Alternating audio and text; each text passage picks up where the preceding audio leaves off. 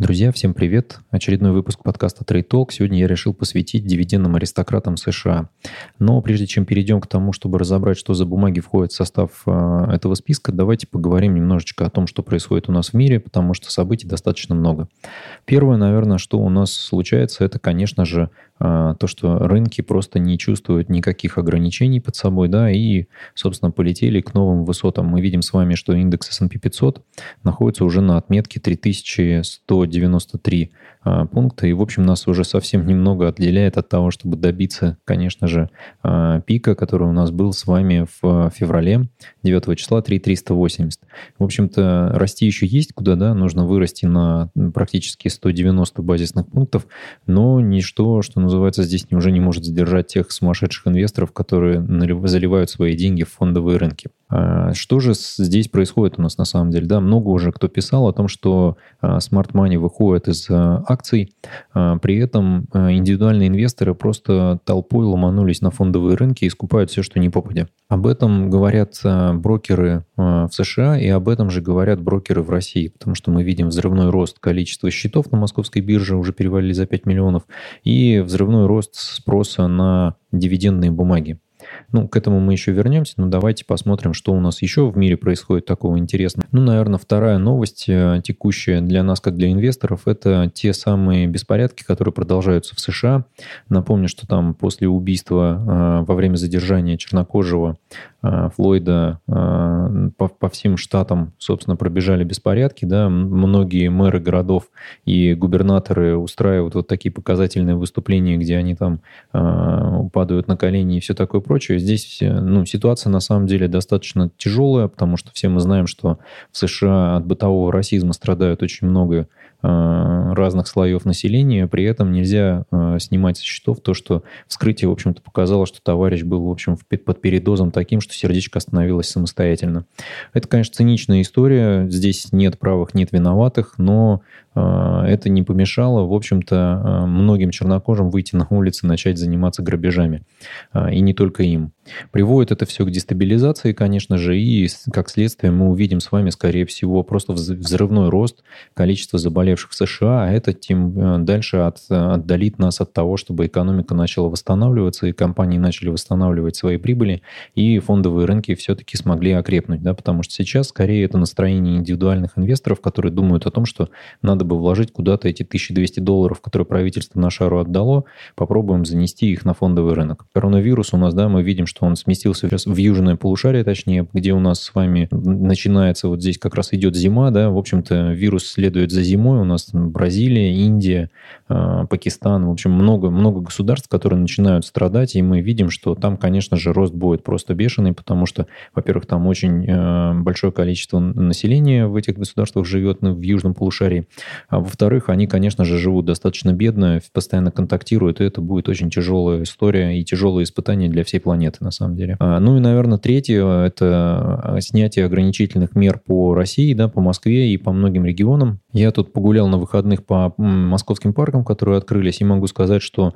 народ, в общем-то, даже не заморачивается уже с масками. На самом деле, меня это немножечко огорчило, потому что у меня в моем окружении очень много пострадало людей от коронавируса, 3 погибших, и, в общем-то, 4, наверное, уже можно считать излечившихся достаточно тяжелых, поэтому я отношусь к этому более-менее ответственно и понимаю, что все-таки маска, антисептики – это все, что вам нужно сейчас для того, чтобы хоть как-то обезопасить себя от распространения этой болезни, потому что чем дальше мы оттягиваем для себя свое собственное заболевание, тем более высока вероятность того, что появится вакцина, либо какие-то более интересные способы лечения, которые будут гарантировать вам, что вы выживете, потому что гарантий при попадании на ИВЛ их, в общем-то, 9 из 10, что вы погибнете. Ну, давайте не будем о грустном. Сегодня я хотел рассказать про перечень дивидендных аристократов, потому что много вопросов возникает о том, какие бумаги выбирать на рынке США отдельные. Я, если честно, выбираю сейчас только ETF-ки. Отдельные бумаги у меня в портфеле есть, все-таки есть, да, но их достаточно немного. Это остатки, которые у меня пришли от того, как я заходил в кризис. Этот текущий, это рейд-компания Omega Healthcare Investment и фармкомпания Merck. Все остальные бумаги я, по сути, уже продал и оставил у себя в портфеле только ETF-ки. Да? Это ETF-ки на технологические компании, это ETF-ки на казначейские облигации. И, в общем-то, достаточно большая доля кэша. У меня в портфеле очень мало сейчас акций. Я практически сумел дойти до 90% от того, что у меня было, восстановиться. Распродал многие активы. И сейчас, в общем-то, буду ожидать второй волны кризиса и снижения фондовых рынков. Посижу пока что в облигациях и, в общем, никуда не буду рыпаться. Но, тем не менее, вопросов достаточно много. Какие бумаги выбирать отдельные? И, конечно, первое, что приходит на ум, если мы говорим про рынок США, ну, конечно, первое – это индекс S&P 500, а второе – это дивидендные бумаги из индекса S&P 500. Напомню, есть такой термин «дивидендные аристократы». Это компании, которые в течение последних 25 лет без перерыва выплачивали дивиденды и все 25 лет наращивали выплаты. Все эти компании входят в индекс S&P 500, и его же как раз и ведет компания S&P 500. Да, вот индекс называется S&P 500 Dividend Aristocrats Index. На текущий момент в этот индекс входит у нас с вами, можем посмотреть, я составил списочек, да, 66 компаний. При этом есть, конечно же, нюансы. Я сейчас покажу и расскажу. Да? Ну, во-первых, количество компаний, вот сейчас мы видим, да, что 9 марта было 64 на Seeking Alpha, а сейчас на текущий момент их 66. Что же такое произошло? Ну, во-первых, 24 января компании Amcor, Atmos Energy, Realty Income, SX Property Trust, Ross Stores, Albemarle и Expeditors International были добавлены в список дивидендных аристократов. Так, список вырос с 57 до 64, которые вот здесь и обозначены. Это, собственно, видите, мы смотрим на статью от 9 марта. Да? 31 марта при этом 2020 года United Technologies объединилась с Raytheon. Новая компания теперь называется Raytheon Technologies. Тикер сменился на RTX. В то же время от этой компании отделились Carrier Global, Care и Otis Worldwide, Otis. И список дорос до 66 компаний. То есть вот в мой текущий список я включил эти две отделившиеся бумаги, поэтому по ним, в общем-то, особо нет никаких данных на Yahoo Finance, поэтому вот PE ratio пришлось заполнять по данным Simply Wall Street. Не знаю, насколько они актуальны там сейчас на текущий момент, потому что, по сути, у компании была только какая-то выделенная отчетность из своей головной компании, да, потому что 31 марта это не так далеко, то есть квартал еще не закончился. Ну и при этом тут же как бы и проблема с тем, как показать дивиденды. Ну, каким-то образом я их, в общем-то, нашел, отразил здесь красным цветом, да, то есть это означает, что дивиденды эти я вот не нашел ни в каких других источниках. Есть кое-где здесь какие-то баги с тем, как считает Yahoo Finance, но вот видите, например, PE ratio отрицательное вот не вывело по Cardinal Health. То есть компания на самом деле, вот видите, убыточна. Ну да бог с ним, давайте вернемся все-таки к тому, что у нас тут происходит. Да, и видите, вот компания Ross Stores, она точно так же, по ней дивидендов Yahoo Finance вот как-то вот не понимает. Да? Ну и, собственно, Ross Stores, эта компания была добавлена в список дивидендных аристократов в январе, но 21 мая она объявила о заморозке дивидендов, и технически они должны будут выбыть из этого списка, но вот пока его не обновляли, поэтому я ее пока держу здесь. Ну, по факту у нас должно с вами остаться будет 66 компаний, которые свои дивиденды за последние 20 лет выплачивали и постоянно наращивали. Ну, есть еще один термин на рынке США, называется дивидендные короли. Это компании, которые занимались тем же самым, но в течение последних 50 лет. Я этот список выводить не буду, но вы, если погуглите, сами его можете найти. Так вот, дивидендные аристократы – это первые, на самом деле, вот кандидаты на то, чтобы включать в свой портфель, потому что многие инвесторы, когда заходят на рынок, они ориентируются на то, чтобы получать дивидендную зарплату, так называемую, да, и вот, в принципе, и придерживаются стратегии дивидендного инвестирования. Я, в общем, тоже, но при этом я понимаю для себя, что в периоды волатильности достаточно серьезные, а вот мы сейчас в нее зашли, вкладываться большими суммами в какие-то дивидендные истории, наверное, может быть очень опасно. Объясню сейчас почему. Как обычно, я здесь вывел показатель PE и показатель earning per share, да, для того, чтобы посчитать, а что же у нас здесь вообще в принципе происходит, как выглядит вообще этот индекс. Да? Ну, я, как обычно, отрисовал свой дашбордик этот. И смотрите, что у нас здесь происходит. Здесь показатель PE 27, это на самом деле очень даже неплохо. Да? То есть мы помним, что средний показатель по рынку, он вот находиться должен где-то в верхней граница его 20-22. При этом здесь PE 27, это уже говорит о том, что эти бумаги перекуплены. При этом мы видим этот PE на текущих значениях цен, что, в общем, говорит нам о том, что цены завышены. Ну, здесь я разбил по индустриям. Видите, здесь есть здравоохранение, финансы, industrials, consumer, cyclical, Basic Materials, Consumer, Defensive, но при этом этот Defensive тоже еще пока что в отрицательной зоне. Я здесь показываю, что в целом разбиение вашего портфеля в процентах, в процентном отношении, то есть сколько у вас на какую индустрию приходится, если вы вкладываете условные $10 тысяч в этот портфель, и, собственно, как этот портфель показывает себя с начала года до текущего момента. Он в целом пока что находится в отрицательной зоне, видите, на минус 3%. При этом, конечно же, вот, мы видим, да, дивидендная доходность 2,54 средняя и PE 27.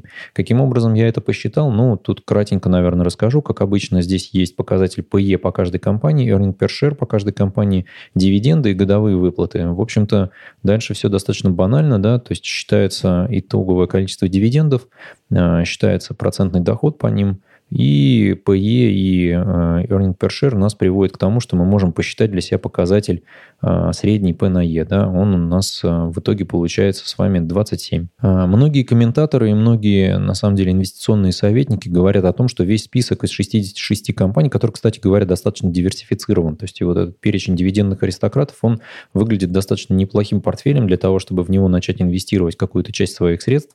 Но вот для того, чтобы собрать какой-то более-менее ощутимый портфель, все-таки придется проинвестировать сюда $1010.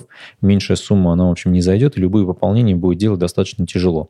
Вот ровно для такой истории придуман ETF Noble, да, который как раз вот повторяет этот индекс. Это S&P 500 Dividend Aristocrats. В него входят вот ровно те же самые компании, ровно в тех же самых долях, в каких они должны входить в этот индекс. Я же в своем варианте этого индекса все эти компании упаковываю равномерно. То есть я не делаю какого-то разделения, у меня они, собственно, входят равномерно.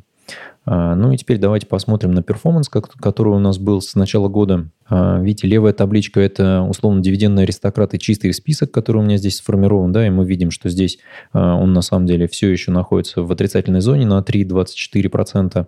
И в табличке 2 мы видим здесь что? Мы видим здесь топ-7 бумаг. Что это такое? Многие аналитики говорят о том, что не надо вам выбирать весь этот индекс, выберите топ-7 бумаг оттуда. Вот они здесь у вас представлены, да, это PBCT, Франклин Resources, Walgreen Boost Alliance, General Dynamics, AT&T, AbbVie и Exxon Mobil. Да, вот AT&T, AbbVie и Exxon Mobil, мне кажется, это супер популярные бумаги, они могут найтись в портфеле любого инвестора. То есть вот я буквально на прошлой неделе продавал остатки AT&T, когда они доросли в зеленую зону совсем, и я решил, что не готов я держать их по таким ценам, я выйду и не хочу смотреть на эту дивидендную доходность. Многие инвесторы имеют ровно 3 эти бумаги у себя в портфеле, и это прям вот топ-топ бумаг, наверное, после технологического сектора, после Microsoft, Apple, Facebook, Amazon. Да?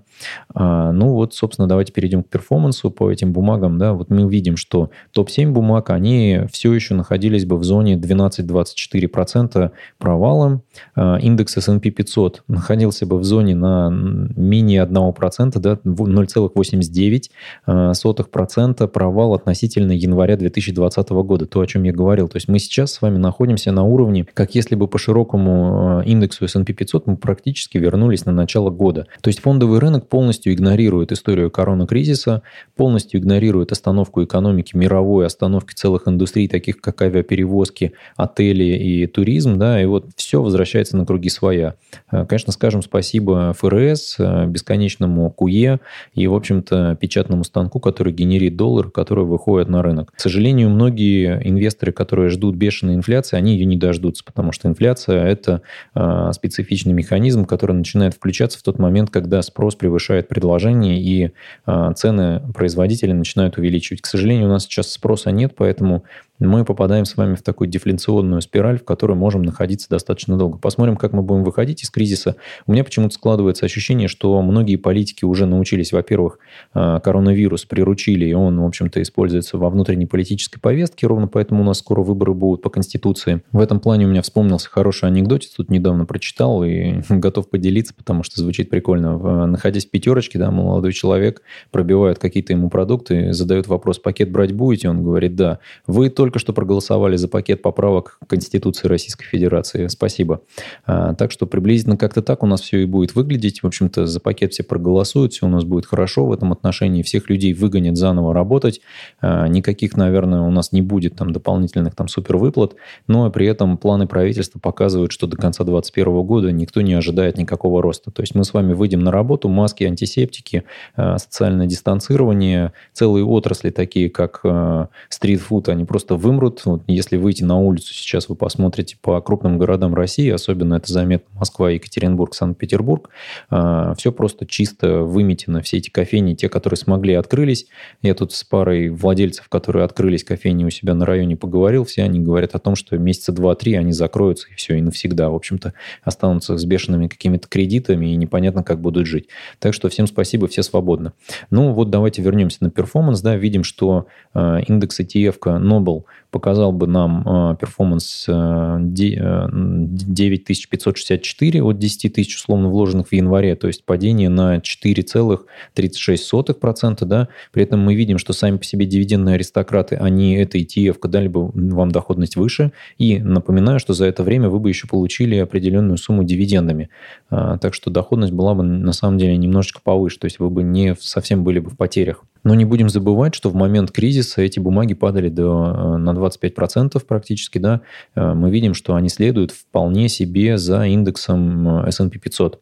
Многие считают, что дивидендные бумаги падают обычно меньше, чем широкий индекс. Но, видите, это не так, потому что в индексе в том числе включены бумаги технологического сектора, которые в апреле, в общем-то, росли. У меня здесь выбрана дата начала апреля, то есть на начало апреля эти бумаги уже на самом деле отросли к тому моменту. И, в общем-то, технологические компании были основными драйверами роста.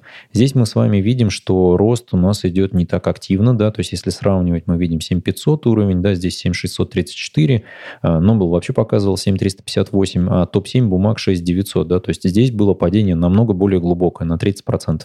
Но так или иначе падение отыграли, да, но вот когда говорят многие инвесторы о том, что можно отобрать там всего там 5-7 бумаг, и вы будете постоянно находиться лучше рынка, а еще и дивидендную зарплату получать. Вот всегда вспоминайте вот эту табличку и смотрите на то, как ведет себя широкий индекс S&P 500, как ведет себя топ-7 бумаг из 66 дивидендных аристократов и сам по себе вот этот список из 66 дивидендных аристократов в составе ETF-ки, либо в составе бумаг, которые я собрал в этот фиксированный портфель. Те же самые данные я показал здесь на графике, да, и вот мы с вами видим, что дивидендная доходность здесь всего 2,54. В целом по индексу S&P 500 дивидендная доходность приблизительно аналогичная, поэтому говоря о том, что это какой-то супер список дивидендных аристократов, наверное, это все-таки не так.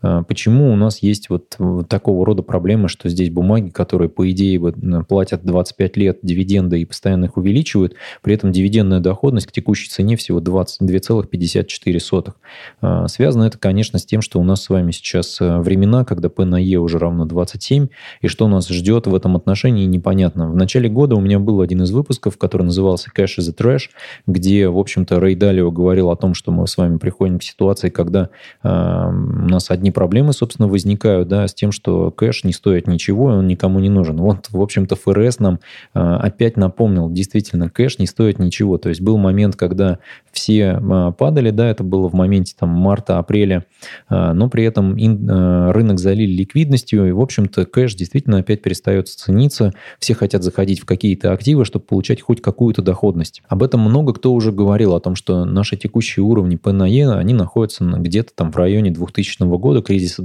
доткомов, что должно нас привести к, собственно, корректировке цен и к тому, что многие инвесторы, которые покупают ценные бумаги на текущих уровнях, могут и потерять. Это с одной стороны. С другой стороны, прибыли компаний падают, это не позволяет им на текущих уровнях платить дивиденды. То есть логика какая? То есть если у вас P на E ratio такой высокий, то логично предположить, что прибыли компаний должны расти в ближайшее время, и P на E у нас должен выйти на среднее значение. То есть мы ожидаем того, что компании начнут зарабатывать больше денег на рынке, и, в общем-то, их прибыли вырастут, и показатель P на E нормализуется. С другой стороны, есть вот это мнение в каждый такой пиковый период роста фондовых индексов. Многие говорят о том, что мы вошли в новый период экономики, когда, в общем-то, надо по-другому начинать оценивать компании. Видимо, там кэш не будет стоить ничего, потому что ставки везде практически практически нулевые, либо у нуля. Поэтому вот привыкайте к доходности в 1% дивидендной, как у Microsoft. И, в общем, ничего более высоких, с точки зрения высоких процентов доходности, вы не получите нигде. В общем, вот привыкайте жить в таких условиях. Да? То есть, если у вас есть капитал в $1 миллиард и 1% для вас 10 миллионов, это вас устраивает с точки зрения вашей жизни. А если у вас капитал 10 тысяч рублей, то, в общем, 100 рублей получите и спасибо, что живой. Да? Поэтому любые крупные капиталы, они будут генерить какую-то доходность, и сложный процент там будет работать. Любые мелкие капиталы, они вас должны заставить только копить, вкладывать какие-то деньги в фондовые рынки, в рынки ценных бумаг, акций, либо облигаций. Ну и, наверное, последний вариант – это то, что мы с вами можем попасть, конечно, в период, когда все скорректируется и все начнет сыпаться вниз, либо мы с вами, в принципе, вошли в момент, когда все эти факторы начинают действовать, да, что и ПНЕ должен уменьшиться, потому что прибыли вырастут, и при этом возросшие прибыли, они не приведут к тому, что компании начнут платить высокие дивиденды, потому что если мы посмотрим с вами на таких гигантов, как Apple и Microsoft, они вроде как бы зарабатывают, у них много кэша в наличии, но при этом дивиденды они сильно не платят. Все почему? Потому что они понимают, что деньги им нужны на развитие бизнеса. Они покупают много разного рода стартапов, много покупают компаний, у которых есть патенты, ровно для того, чтобы заниматься диверсификацией своего бизнеса. Я об этом писал уже в Telegram-канале, сравнивая такие компании, как Evernote и Wonderlist, с такими компаниями, как Apple и Microsoft. И вот, естественно, как и в любом инвестировании, диверсификация решает. То есть здесь мы с вами видим, что даже индекс из 66 компаний выглядит намного лучше, чем топ-7 компаний, которые кажутся на самом деле хайповыми историями, и все в них инвестируют. Да? А уж индекс из 500 компаний выглядит намного лучше. То есть здесь мы с вами видим, что даже такое падение было отыграно. Понятно, что здесь есть такие искусственные факторы, как деньги ФРС, но так или иначе мы видим, что вот ровно так и работает диверсификация. И поэтому диверсификация в реальном секторе, в секторе IT, например, да, в лице Apple и Microsoft, она точно так же работает. Им надо много денег для того, чтобы диверсифицировать свой бизнес, иначе они умрут. Потому что, напомню, компания Wunderlist закрылась, и при этом написали прощальное письмо о том, что все ваши задачи можно перенести в Microsoft Tasks. Это мне как раз напомнило о том, что Microsoft является таким вот гигантом. При этом в Apple происходит то же самое. У них есть приложение заметки, которое, конечно же, хуже, чем приложение Evernote. Оно в какой-то степени хуже, чем приложение от Microsoft OneNote. Но при этом это стандартное приложение, и у многих пользователей айфонов и макбуков оно есть, и им больше ничего и не надо будет. То есть вы попадаете в экосистему, и у вас все хорошо. Я, конечно, здесь не агитирую за устройство от Apple, либо их экосистему, либо за Microsoft. Я здесь просто хочу показать, что диверсификация работает при любом подходе к инвестициям. Да? То есть как только вы получаете широко диверсифицированный портфель активов, которые не коррелируют между собой, вы можете, в общем-то, и любые кризисы пережидать. В этом отношении, конечно, портфель из ценных бумаг в виде акций, облигаций и, может быть, немножечко золота, он выглядит достаточно интересно. Да? Это вот all-weather портфель, который сейчас пытается пропагандировать Тинькофф, снимая ряд комиссий с этого портфеля и увеличивая объем инвестиций в эти закрытые фонды. Но вы сами можете создать точно такой же для себя портфель и, в общем-то, двигаться в том числе вот в таком же ключе. Единственное, что вы увидите сейчас, да, это то, что у вас рост возврата в виде дивидендов и купонов, он будет достаточно низкий на текущем уровне рынка, но при этом нужно понимать, что вот, наверное, мы входим вот в этот период. Я все-таки тоже начинаю склоняться постепенно к тому, что, скорее всего, весь мир вот входит в несколько лет такой непонятной жизни, когда в реальном секторе все сыпется и валится, а на фондовых рынках мы имеем вот такую высокую перекупленность активов, которые, в общем-то, не приносят нам сильного какого-то дохода, а этот рост обеспечивается только ростом стоимости этих активов.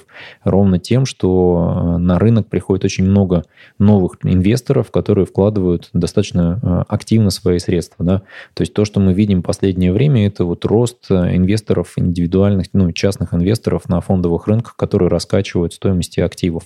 При этом сами по себе компании от этого лучше не становится. То есть у них все так же нет прибыли, они не могут распределять эти прибыли в виде дивидендов, и ждет нас с вами пару тяжелых лет. Для всех всадников апокалипсиса, которые говорят о том, что в 2020 году все закончится, а в скором времени нас ждет восстановление, или просто те, кто кричат по Лондону, и восстановления никакого не будет, и весь мир, в общем-то, упал в какую-то кроличью нору, неизвестно, когда вылетит.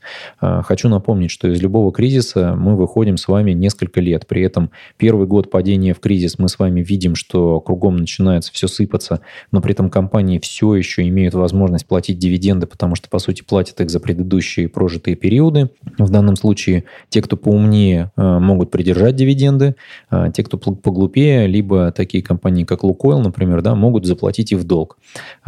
Следом у нас идет с вами достаточно тяжелый год, который, в общем-то, идет как год восстановления, то есть сам по себе бизнес растет, но дивиденды, которые платятся за предыдущий период, когда все упало, они, конечно, будут маленькие. Поэтому, когда вы вкладываетесь сейчас, понимаете, вы должны вкладываться с пониманием того, что в 2021 году дивидендов вы получите очень мало. Скорее всего, то же самое нас ждет в 2022 году, и как раз к концу 2022 года нас ждет, в том числе, скорее всего, восстановление, если вот этот локдаун от коронакризиса будет достаточно быстро побежден, и уж тем более, если мы получим вакцину, все у нас начнет налаживаться.